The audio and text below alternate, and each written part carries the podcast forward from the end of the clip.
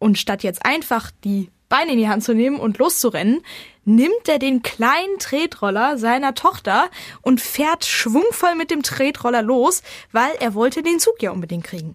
Dann ist er auf diesem Kindertretroller angeblich ins Straucheln geraten und genau in dem Moment, in dem er just auf die Gleise stürzt, soll dann der Zug losgefahren sein und ihm den Arm abgetrennt haben.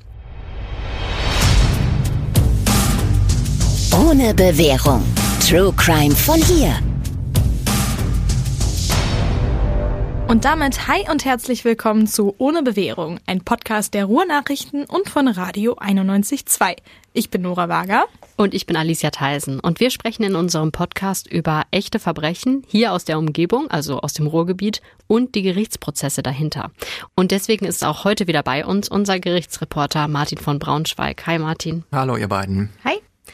Ich will direkt mal einsteigen mit so einer kleinen, ja, Anekdote vom letzten Mal. Und zwar in unserer letzten Folge, die hieß Mörder ohne Leiche. Da haben wir ja über Anna gesprochen. Die wurde von ihrem Ex-Freund, nur noch, um das kurz nochmal ins Gedächtnis zu rufen, umgebracht. Und da blieb aber eine Frage offen am Ende. Und zwar, was ist mit ihren Hunden passiert? Weil die Hunde, die hatte der Mörder wohl wieder zurückgebracht zu ihr in die Wohnung, nachdem Anna schon tot war. Aber keiner wusste so recht, was damit passiert ist. Und uns haben zwei Hörerinnen geschrieben bei Instagram. Einmal die Silvia und einmal die Isabel. Und die haben uns geschrieben, den Hunden geht's gut. Die sind bei der Schwester von Anna untergekommen. Happy End, das haben wir auch nicht ganz so oft in unserem Podcast. Die aktuelle Folge, die fängt quasi mit dem Ende an, also mit dem Ende einer Beziehung. Und wenn so eine Beziehung zu Ende geht, dann kann das natürlich auch mal ein bisschen böses Blut geben. Dann kann ja auch Rache eine Rolle spielen. Wisst ihr, wo ich hier gerade versuche, drauf hinzuleiten? Ja, ich kann es mir vorstellen. Also nicht, dass ich das jemals getan hätte, aber wenn sowas in die Brüche gegangen ist, dann kommt da vielleicht auch, oder kenne ich auch selber, da kommt viel Frust mit. Ja, ich denke irgendwie so an so diese Klischeebilder so aus Filmen, keine Ahnung, was Auto anzünden, Sachen aus dem Fenster rausschmeißen. Also ganz ehrlich, das passiert ja selten. Aber ich glaube, was so richtig, was so die moderne Art der Rache ist, ist äh, Nacktfotos weiterleiten. Da habe ich direkt dran gedacht irgendwie. Ja, gibt's von mir nicht, kann ich, kann ich ausschließen. so ein Nacktfoto ist vielleicht unangenehm, aber das ist jetzt klar doof, aber nicht unbedingt justiziabel. Aber manchmal weiß der Partner ja vielleicht auch etwas, das wirklich keiner wissen sollte, weil es einen hinter die schwedischen Gardinen bringen könnte. Genau, und das ist Christian W. aus Böhnen passiert. Über den wollen wir heute in äh, dieser Folge sprechen. Christian W., einer der rätselhaftesten Menschen, die mir überhaupt jemals am Gericht untergekommen sind. Nach außen total höflich, total freundlich, der kann sich super ausdrücken und wenn er redet, dann kann man dem wunderbar zuhören, aber Christian W. hat offensichtlich auch noch eine andere Seite und die kannte lange Zeit nur seine Lebensgefährtin, bis die sich getrennt haben. Und wenn wir über Christian W. sprechen und das, was seine Lebensgefährtin da weitererzählt hat, dann sprechen wir über zwei unterschiedliche Fälle. Mhm. Man könnte eigentlich auch fast zwei Podcast-Folgen daraus machen, aber so viel Raum wollen wir dem werten Herrn dann doch nicht geben. Beide Fälle wurden dadurch enthüllt, dass seine sitzen gelassene Freundin die ausgeplaudert hat. Genau, die hat bei der Polizei ausgesagt und am Ende hat es zwei Prozesse auch gegen Christian W. in Dortmund gegeben. Einen am Amtsgericht und einen am Landgericht. Im ersten ist er zu zweieinhalb Jahren Haft verurteilt worden, im zweiten sogar zu neun Jahren Haft. Man kann also sagen, dieser Mann ist jetzt für sehr, sehr lange Zeit aus dem Verkehr gezogen. Versetzen wir uns in die Zeit 2020 zurück. So eine Situation, wie ich sie jetzt schilder, kommt bei der Polizei in Böhnen wohl auch nicht alle Tage vor. Denn da kommt eines Tages eine Frau auf die Wache und sagt, ich möchte gerne eine Aussage machen. Der Vernehmungsbeamter antwortet wahrscheinlich, bitte sehr, dann setzen Sie sich und dann legen Sie mal los. Und ich kann mir vorstellen, danach kriegt er stundenlang vor lauter Staunen den Mund nicht mehr zu. Ja, und diese Frau, ihr habt's euch wahrscheinlich schon gedacht, das ist eben die frisch getrennte Ex-Freundin von Christian W. Die hat äh, viele Jahre mit dem in Böhnen zusammengelebt und sie wollte über zwei Vorfälle sprechen. Einen versuchten Versicherungsbetrug, mit dem sich ihr Ex zum Millionär machen wollte, und dann noch einen Raubüberfall im Jahr 2014, den die Polizei nie aufklären konnte. Aber gehen wir da chronologisch dran. Wir fangen mit dem gerade erwähnten Raubüberfall von 2014 an. Es ist ein ganz normaler Vormittag im April und eine Frau, nicht die Ex-Frau, sondern eine andere Frau, steht in Böen vor ihrer Haustür, winkt ihrem Mann hinterher, der zur Arbeit geht. Sie raucht noch eine Zigarette und plötzlich kommt ein Mann die Stufen zu ihrem Haus hoch. Und sie sagt später, der spricht mich an. Ich weiß nicht mehr, was er gesagt hat. Wahrscheinlich irgendeine Belanglosigkeit. Dann aber zieht dieser Mann plötzlich eine Dose Pfefferspray aus der Tasche und sprüht der Frau eine volle Ladung von dem Zeug ins Gesicht. Und was danach passiert, das kann man wirklich nur als Albtraum bezeichnen. Der Täter überwältigt die Frau. Er bedroht sie mit einem Baseballschläger. Er schlägt sie, zwingt sie in einen so einen, so einen kleinen Abstellraum und fesselt sie dort. Er stopft den Knebel in den Mund und bindet ihr mit Kabelbindern die Füße und Hände Hände hinter dem Rücken aneinander. Und so lässt er diese Frau dann dort liegen, verschnürt wie ein Paket, kann man nicht anders ausdrücken, und sie liegt dort stundenlang. Die Frau hat Angst, sie weiß nicht, wer dieser Mann ist und was er mit ihr vorhat, sie weiß auch nicht, was der will, sie kann sich das alles überhaupt nicht erklären und sie weiß nur, ich möchte hier lebend wieder rauskommen. Ja, und so ein paar Stunden später, da kommt dann ihr Mann von der Arbeit. Aber die Frau, die ist ja immer noch in der Abstellkammer und die schafft es auch nicht, weil sie eben so geknebelt und gefesselt ist, sich überhaupt bemerkbar zu machen. Was sie aber weiß, und das ist eigentlich das Schlimme daran, sie weiß, der Täter, der ist hier immer noch im Haus. Heute wissen wir, dass dieser Täter Christian W. war. Und die Frau, die da immer noch gefesselt liegt, die muss dann hilflos mit anhören, wie Christian W. auch ihren Mann angreift und brutal schlägt. Ich habe das Ehepaar natürlich dann später äh, im Prozess vor dem Dortmunder Landgericht erlebt. Dort sind die als Zeugen vernommen worden, der Mann und die Frau. Das waren Aussagen, bei denen du wirklich Gänsehaut hattest, wenn du da hinten gesessen hast und zugehört hast. Der Mann wusste ja überhaupt nicht, was mit seiner Frau ist, als er nach Hause gekommen ist. Und er hat gesagt, mir war klar, dass ich jetzt sterbe. Und ich dachte auch die ganze Zeit, dass meine Frau schon tot ist. Und beide haben während ihrer Aussage immer wieder geweint. Und sie haben wirklich Schwierigkeiten gehabt, die richtigen Worte zu finden. Und man muss sich vergegenwärtigen, das war im äh, Jahr 2021, also über sechs Jahre nach dieser Tat. Du hast es gerade schon gesagt, der Mann wusste in dem Moment natürlich auch nicht, was mit seiner Frau ist, als er da überfallen wurde.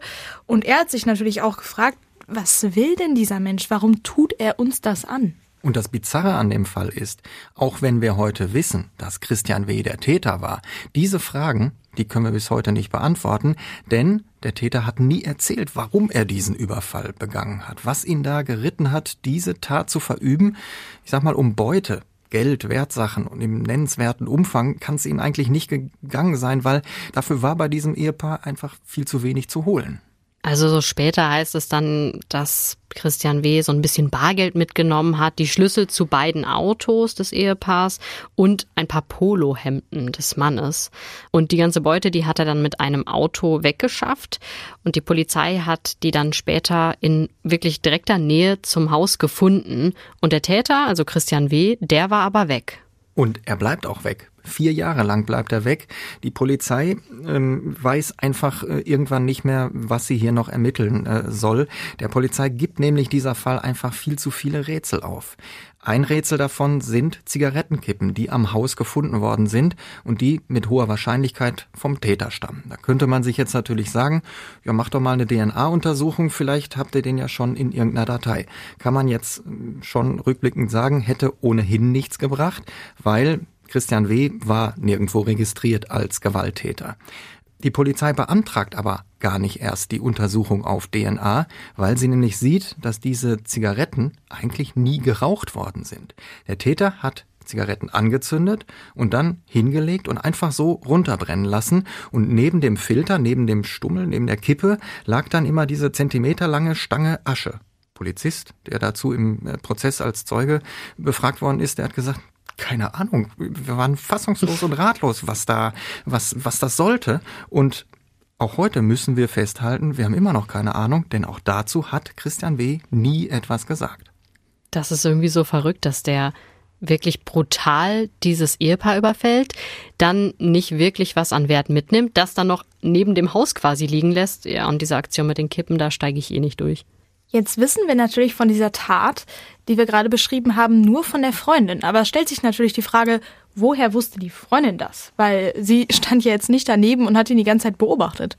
Nein, sie war auch keine Mittäterin, das können wir voll ausschließen. Am Abend nach dem Überfall ähm, ist diese Frau nach Hause gekommen. Die hatte den ganzen Tag nach Christian W. gesucht. Sie hat gesagt, ich bin morgens aufgewacht, da lag der nicht mehr neben mir im Bett. Das war ungewöhnlich. Normalerweise ist er immer später aufgestanden als ich. Und sie hat ihn gesucht, sie wusste nicht, äh, wo er sich rumtreibt, kommt abends nach Hause und sieht ihn dann im Wohnzimmer sitzen und äh, Christian W. hat sich ein Feuerchen angemacht im Kamin. Im April bei schönem Wetter. Da sagt sie, wir hatten den schon Monate nicht mehr an und plötzlich sitzt er da und verbrennt was. Und dann hat sie reingeguckt und was verbrennt er da? Ein Baseballschläger, den er vorher noch zersägt hat und er verbrennt Polohemden. Das ist natürlich ähm, schon so, dass du da vielleicht mal auf den Gedanken kommst zu fragen, Christian, was ist denn hier jetzt gerade los? Ja, ich glaube, das hätte ich da an Ihrer Stelle auch ganz gerne gewusst. Warum liegen da Polohemden in unserem Kamin? Aber ähm, Ihr Freund, der hat erstmal gar nicht geantwortet, sondern er hat sie losgeschickt. Hier, hier sind zwei Autoschlüssel. Die müssen jetzt ganz, ganz schnell verschwinden. Ja, und was macht die Frau? Die hört auf ihren Freund. Die gibt keine Widerworte. Die sagt nicht, äh, Moment mal, vorher möchte ich aber noch ein paar Erklärungen von dir hören. Nein. Kein sehr vorbildliches Verhalten. Absolut nicht. Nein, sie schnappt sich diese, diese Schlüssel und sagt, wenn der jetzt behauptet, die müssen verschwinden, dann lasse ich die verschwinden. Und sie rennt raus und ähm, einen will sie in einem Papierkorb entsorgt haben und den anderen äh, hat sie angeblich in einen Teich in Böhnen hinter einem Supermarkt äh, reingeschmissen, damit der dann auch wirklich nicht gefunden werden kann. Ist er dann auch tatsächlich bis heute nicht gefunden worden. Und danach ist sie wieder nach Hause gegangen und das Feuer war aus und Christian W. saß da rum und hatte einen ganz normalen Abend. All diese Details hat die Zeugin 2020 dann der Polizei erzählt, also viele Jahre später. Aber Christian W. hat ihr gegenüber nie zugegeben, diesen Raubüberfall wirklich verübt zu haben. Aber natürlich konnte die Frau eins und eins zusammenzählen und auch die Polizei ist natürlich nicht doof. Die haben gesehen, da wurden Polohemden geklaut, Baseballschläger, das ergibt ja natürlich alles Sinn, was sie erzählt hat. Ja, die hatten auch noch ein weiteres ziemlich, äh, wie ich finde, ziemlich spannendes Indiz. Und zwar waren das die Suchverläufe von Christian W. Der hat, das hat sich dann später rausgestellt, vor der Tat im Internet einen Baseballschläger und Kabelbinder bestellt. Und er hatte auch Pfefferspray zu Hause. Und in, in dem Computer, da sind dann, wie gesagt, diese mehreren Suchanfragen gespeichert gewesen. Und aus denen konnte man erkennen, dass er sich für die Berichterstattung über den Überfall, also nach der Tat, auch ziemlich doll interessiert hat. Und jetzt muss man ja sagen, diese ganzen Suchanfragen, die Bestellung und so weiter, das ist ja dann vier Jahre her gewesen. Und das konnte die Polizei aber alles so wiederherstellen. Was mich total interessieren würde, Alicia hat gerade über die Berichterstattung gesprochen und eigentlich seid ihr ja auch ständig Berichterstatter, du und Jörn. Und hast du nicht manchmal irgendwie die Angst, dass die Täter auch deine Texte lesen? Oh, das tun die hoffentlich. Ich freue mich ja über jeden Leser und jede Leserin. Äh, in dem Fall waren das nicht meine Texte, weil ich ja eigentlich immer erst dann tätig werde, wenn äh, der Fall vor Gericht landet. Aber ja, das kommt vor. Ähm, davon muss man sich aber frei machen, dass man sich irgendwie Gedanken macht, wer liest denn jetzt meine Texte ähm, und ähm, bin ich mit dem oder derjenigen vielleicht gar nicht einverstanden. Das ist einfach so. Ja, die Polizei, die hatte eben jetzt eben diese Suchanfragen und auch ähm, den Umstand, dass er offensichtlich sich für die Zeitungsartikel, die Internetartikel, die ähm, damals veröffentlicht worden sind, dann eben sehr interessiert hat. Und er hat aber vor Gericht trotzdem alles abgestritten. Er hat gesagt, ich war das nicht und meine Ex, die will mich nur fertig machen und deswegen erzählt sie hier diese Lügengeschichten. Die Geschichten mit dem Kamin und die Geschichte mit dem Autoschlüssel oder den beiden Autoschlüsseln, die behauptet er, sind frei erfunden. Das, die hat es überhaupt nicht gegeben. Ja, und mit, mit dem Pfefferspray, das stimmt zwar, das äh, habe ich zu Hause, hat er gesagt, aber dafür hat er dann auch eine sehr merkwürdige Erklärung geschildert. Christian W. behauptet nämlich, dass er sein Geld damals mit Sportwetten verdient hat. Und jetzt zwar eben nicht ähm, so mal samstags äh, einen Schein ausfüllen und hoffen, dass Borussia Dortmund oder Schalke 04 gewinnen. Nein. Borussia Dortmund. Schalke 04. Nein, Er sagt, ich habe das richtig profimäßig gemacht, so richtig äh, in der 17. bis zur 17. Minute gibt's zwei Ecken für die Heimmannschaft und solche Sachen. Und zwar auch richtig mit äh, hohen Einsätzen und mit entsprechend hohen Gewinnen, wenn es denn gut geht. Und er sagt, in diesem Geschäft ist viel Bargeld unterwegs, eigentlich nur Bargeld. Und ich hatte immer viel Bargeld in der Tasche. Und wenn ich viel Geld in der Tasche habe, dann brauche ich auch noch in der anderen Tasche irgendwas, nämlich etwas, um mich zu beschützen, falls mir einer ans Leder will. Und deswegen, sagt er, hatte ich immer in meiner Tasche Pfefferspray und deswegen hatten auch, äh, waren auch zu Hause in verschiedenen Schubladen noch Ersatzflaschen, die da rumgelegen haben. Mhm. Was aber jetzt wirklich spannend ist an der Sache, die Freundin oder jetzt Ex-Freundin, die wusste von dem Job nichts, also den er da hatte mit den Sportwetten. Und von diesem vielen Bargeld wusste sie erst recht nichts. Richtig, ich weiß noch, wie sie vor Gericht dazu befragt worden ist. Ihr, ihr Ex-Freund behauptet hier, er hätte immer viel Bargeld zu Hause auch in den Schubladen rumliegen gehabt. Da hat sie gesagt, ach, das ist ja interessant. Also wenn ich in die Schubladen reingeguckt habe, da waren die immer leer. Also Geldbündel habe ich nie gefunden. Ähm, die hätte ich gerne gehabt, denn wir hatten es wirklich nicht so dicke zu der Zeit. Und die Richter haben diese Geschichte mit den Sportwetten und mit der Erklärung, mit der angeblichen Erklärung für das Pfefferspray dann am Ende auch nicht wirklich geglaubt. Sie haben stattdessen gesagt, die Aussage der Zeugin, die ist absolut schlüssig und wenn wir das dann auch noch zusammennehmen mit diesen ganzen anderen Indizien, die du eben geschildert hast, mit den Suchanfragen auf dem Computer, mit den Kabelbindern und dem Baseballschläger, den er bestellt hat, dann können wir eigentlich nur zu einem Schluss kommen. Christian W ist dieser rätselhafte Räuber aus Böhnen und für diesen Raubüberfall ist er dann schließlich im Januar 2021 zu neun Jahren Haft verurteilt worden. Was ich mich gerade frage ist, hätte, also gab es genaue Berichte, dass zum Beispiel diese zwei Autoschlüssel geklaut worden sind? Also hätte die Freundin das alles frei erfinden können? Wusste sie davon?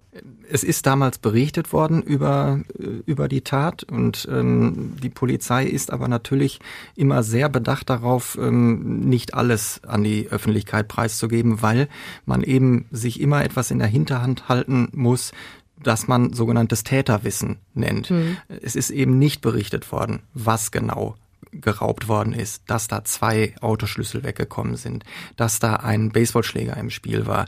Das sind alles äh, Details, die nicht in die Öffentlichkeit gelangen, weil man eben, wenn man einen Verdächtigen festnimmt, genau daran festmachen äh, will, besitzt dieser Mensch Täterwissen oder eben nicht. Und das spricht auch in diesem Fall nochmal mehr für diese Glaubwürdigkeit der, der Frau, der Ex von Christian W. Aber diese Ex-Freundin hatte ja nicht nur eine Geschichte, sie hatte gleich zwei Geschichten. Und der zweite Fall ist was, das kann man sich eigentlich wirklich nicht ausdenken. Und die Geschichte beweist nochmal, was für ein wirklich seltsamer Vogel Christian W. ist. Das ist so eine Geschichte, da erinnere ich mich auch noch, als ich das gelesen habe, weil das ist noch nicht so lange her. Das war knapp anderthalb Jahre, bevor die Frau bei der Polizei war. Da hatte nämlich Christian W. seinen linken Unterarm verloren. Er war im Oktober 2018 nachts an so einem Vorortbahnhof in Böhnen mit dem Arm unter einen anfahrenden Zug geraten. Und da gab es auch keine Zeugen und er musste selbst den Notruf anrufen und äh, wurde dann auch ins Krankenhaus gebracht, wo der Arm aber amputiert werden musste. Und zuerst haben halt alle gedacht, oh, das ist ein ganz, ganz schlimmer Unfall gewesen. Und alle hatten Mitleid mit Christian W. Interessant ist jedoch, noch aus dem Krankenhaus raus meldet Christian W. sich bei einer Unfallversicherung und sagt, ich habe einen Schaden zu äh, melden, ich habe meinen Arm eingebüßt bei einem Zugunfall. Und dann stellt sich heraus, kurz vor dem Vorfall am Bahnhof im Oktober 2018 hatte Christian W. insgesamt neun Versicherungen, neun Versicherungen abgeschlossen und zwar immer auf seine Hände und seine Arme. Und wäre dieser Vorfall tatsächlich als Unfall durchgekommen, hätten all diese neun Versicherungen gezahlt, hätte Christian W. mehrere Millionen Euro kassiert. Die Versicherungen haben aber von Anfang an Zweifel an der Version des Mannes gehabt. Der behauptet nämlich, dass er in dieser Nacht mal wieder in Sachen Sportwetten unterwegs gewesen ist. Angeblich wollte er mit dem Zug, so einer Regionalbahn, zu einem Bekannten fahren, um dort ein paar Wetten zu platzieren. Und jetzt kommt eine Geschichte, die, obwohl wir natürlich hier eigentlich ein True Crime Podcast sind, wirklich einfach lächerlich ist. Folgendes soll nämlich passiert sein. Er ist mit dem Fahrrad zum Bahnhof gefahren und hatte auf der Schulter den Tretroller, so einen kleinen Cityroller, seiner kleinen Tochter. Also Fahrrad, Tretroller auf der Schulter. Er fährt zum Bahnhof. Dann schließt er das Rad fest und ist hoch zum Bahnsteig gelaufen, den Tretroller immer noch auf der Schulter. Auf dem Bahnsteig hat er dann bemerkt, verdammt, ich bin ja ganz schön spät dran, den Zug will ich unbedingt noch kriegen. Und statt jetzt einfach die Beine in die Hand zu nehmen und loszurennen, nimmt er den kleinen Tretroller seiner Tochter und fährt schwungvoll mit dem Tretroller los, weil er wollte den Zug ja unbedingt kriegen. Dann ist er auf diesem Kindertretroller angeblich ins Straucheln geraten und genau in dem Moment, in dem er just auf die Gleise stürzt, soll dann der Zug losgefahren sein und ihm den Arm abgetrennt haben. Und ich kann mir das wirklich nicht vorstellen, ohne dass es lächerlich aussieht, weil ein erwachsener Mann in meinem Kopf auf einem pinken Kindertretroller über einen Bahnhof heizt, um den Zug zu erwischen. Kann man mal sehen, wie gefährlich diese Dinger sein können. Ne? gefährlich ist aber in unserem Fall vor allem die Ex-Freundin, weil die weiß halt, was wirklich passiert ist. Und ähm, mit ihrer Aussage bei der Polizei und den gleichzeitigen Zweifeln der Versicherungen, da wird die Geschichte im Jahr 2020 dann auch endlich komplett rund. Christian W. hat seinen Arm absichtlich auf die Gleise gelegt. Er hat sich ja selbst verstümmelt, um Millionär zu werden. Man denkt ja immer sowas, das kann, das kann nicht wahr sein, aber ja, so ist es gewesen. Aber die Geschichte hat einen noch weiteren Twist quasi. 2014 hat er schon mal das gleiche probiert. Da war er nämlich mit einem Kumpel im Urlaub in Australien und hat anschließend behauptet, er sei von einem, haltet euch fest, Krokodil in die Hand gebissen worden. Damals ähm, hatte er noch nicht ganz so viele Unfallversicherungen. Trotzdem wäre das mit dem Millionär auch schon was geworden, wenn der Betrug damals geklappt hätte. In Wahrheit hatte Christian W. Äh, keinen Kontakt mit einem Krokodil, sondern er hat äh, seine Hand zwischen zwei Bretter gelegt und in beide Bretter waren so Nägel reingekloppt worden. Und dann hat er seinem Kumpel gesagt, jetzt drück mal kräftig zu. Oh. Also er, wie gesagt, er legt seine Hand dazwischen und der andere Mann muss es tatsächlich übers Herz bringen, diese Bretter mit voller Wucht zusammenzudrücken. Oh. Die Verletzungen waren wohl ziemlich schwer, kann man sich vorstellen. Ich mag mir auch überhaupt nicht ausmalen, was für Schmerzen Christian Weber dieser Aktion gehabt haben muss. Die Ärzte konnten aber die Hand damals retten und deswegen gab es auch kein Geld von den Versicherungen als die Story 2014 mit dem Krokodilbiss war, da reichte der Verdacht noch nicht aus, um zu sagen, das ist Versicherungsbetrug. Aber spätestens als die Geschichte mit dem Zug durch die Freundin ans Licht kam, war klar, okay, das wird damals und jetzt auch ein Betrug gewesen sein. Und dafür musste er sich dann auch vor Gericht verantworten und das war dann das Dortmunder Amtsgericht. Äh, das finde ich irgendwie immer ganz spannend, diesen, diesen Unterschied zwischen Amtsgericht und Landgericht. Also welcher Fall wird jetzt wo verhandelt? Und ähm, das ist eigentlich gar nicht so schwierig. Das Landgericht, das ist für Straftaten zuständig, bei denen die Straferwartung über vier Jahren Haft liegt. Also für die ja schwereren Fälle, sage ich jetzt mal. Natürlich kann ein Landgericht in einem Prozess später auch geringere Strafen verhängen, also zum Beispiel auch einen Freispruch erwirken. Ähm, aber alle Straftaten, die eine Straferwartung von weniger als vier Jahren haben, die werden dann in der Regel am Amtsgericht angeklagt, wie jetzt das von Christian W. Das Amtsgericht, das darf aber zum Beispiel nicht die Unterbringung eines psychisch kranken Menschen in einer geschlossenen Klinik entscheiden. Und wenn das dann im Raum steht, dann muss der Fall ans Landgericht abgegeben werden. Und ähm, solche Fälle, die richtig, richtig umfangreich sind und ein Amtsgericht überhaupt nicht stemmen könnte logistisch, die kommen gleich ans Landgericht. Auch dann, wenn die Straferwartung eigentlich unter vier Jahren liegt.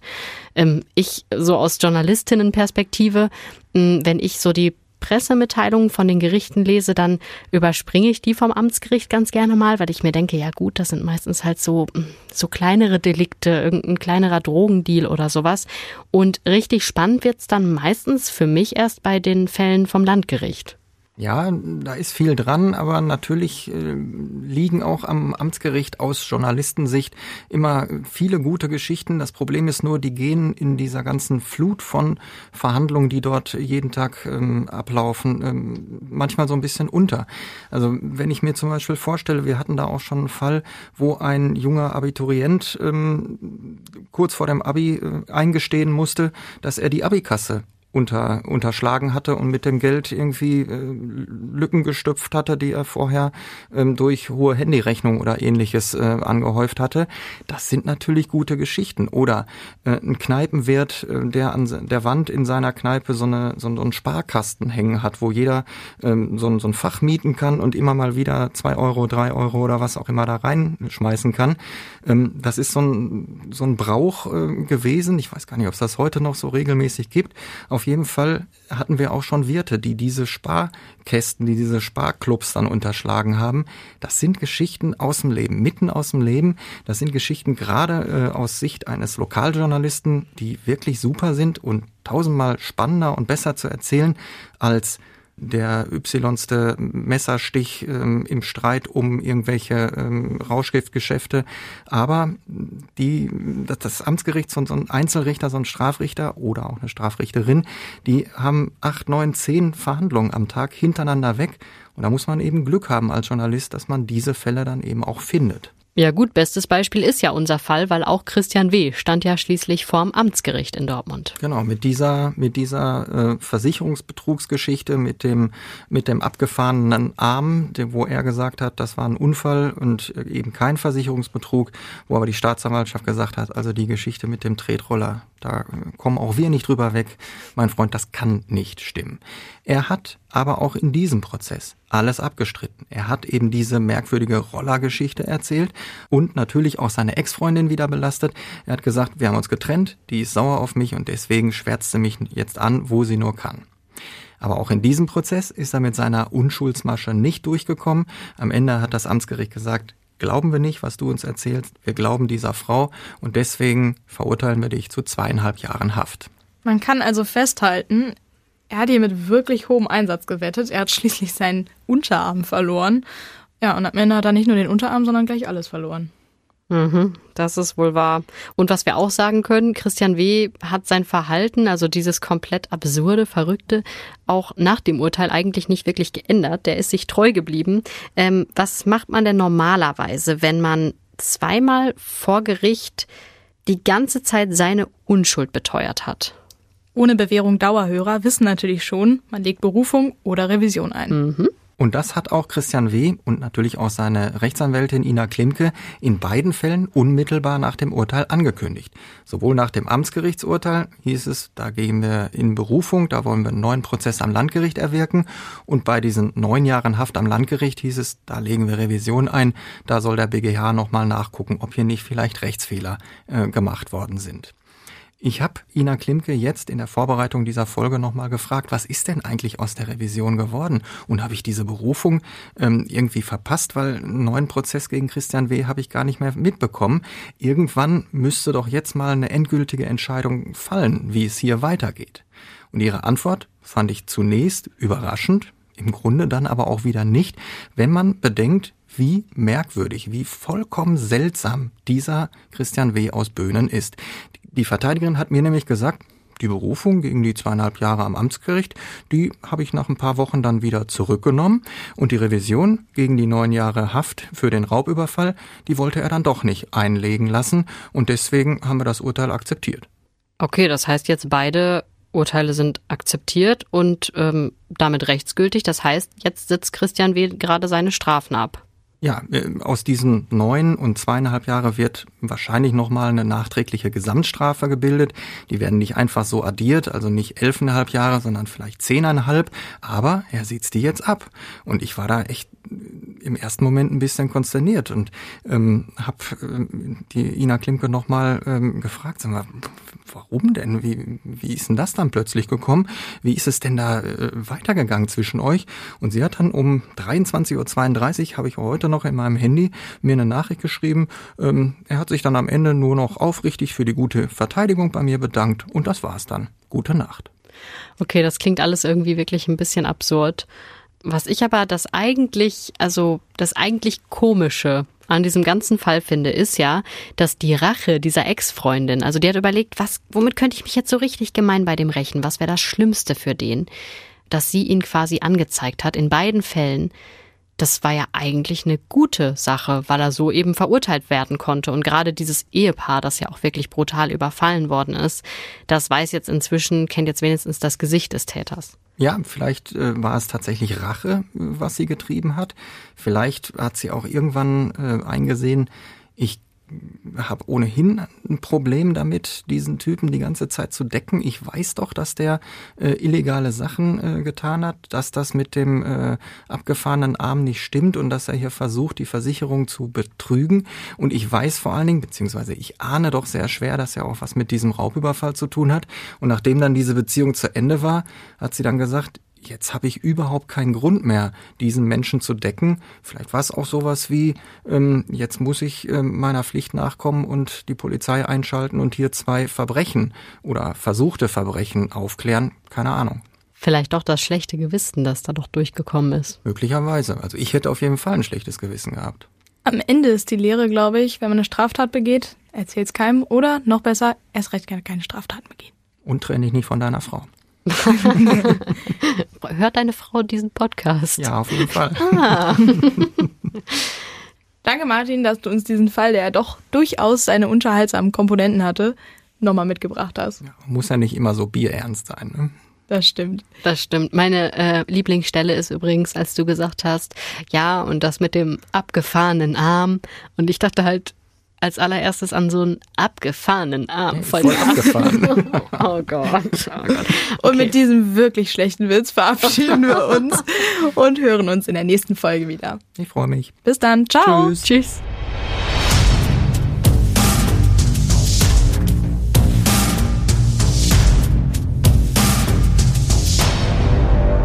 Wenn ihr noch einen Fall kennt, bei uns aus der Umgebung hier aus dem Ruhrgebiet, wo ihr sagt, ey, das wäre echt mal spannend, darüber ein bisschen mehr zu erfahren, dann schreibt uns gerne bei Instagram. Wir freuen uns da auch immer über Feedback. Außerdem freuen wir uns auch über eine gute Bewertung und zwar auf Spotify und bei Apple, also lasst da gerne fünf Sterne da. Nur die guten Bewertungen.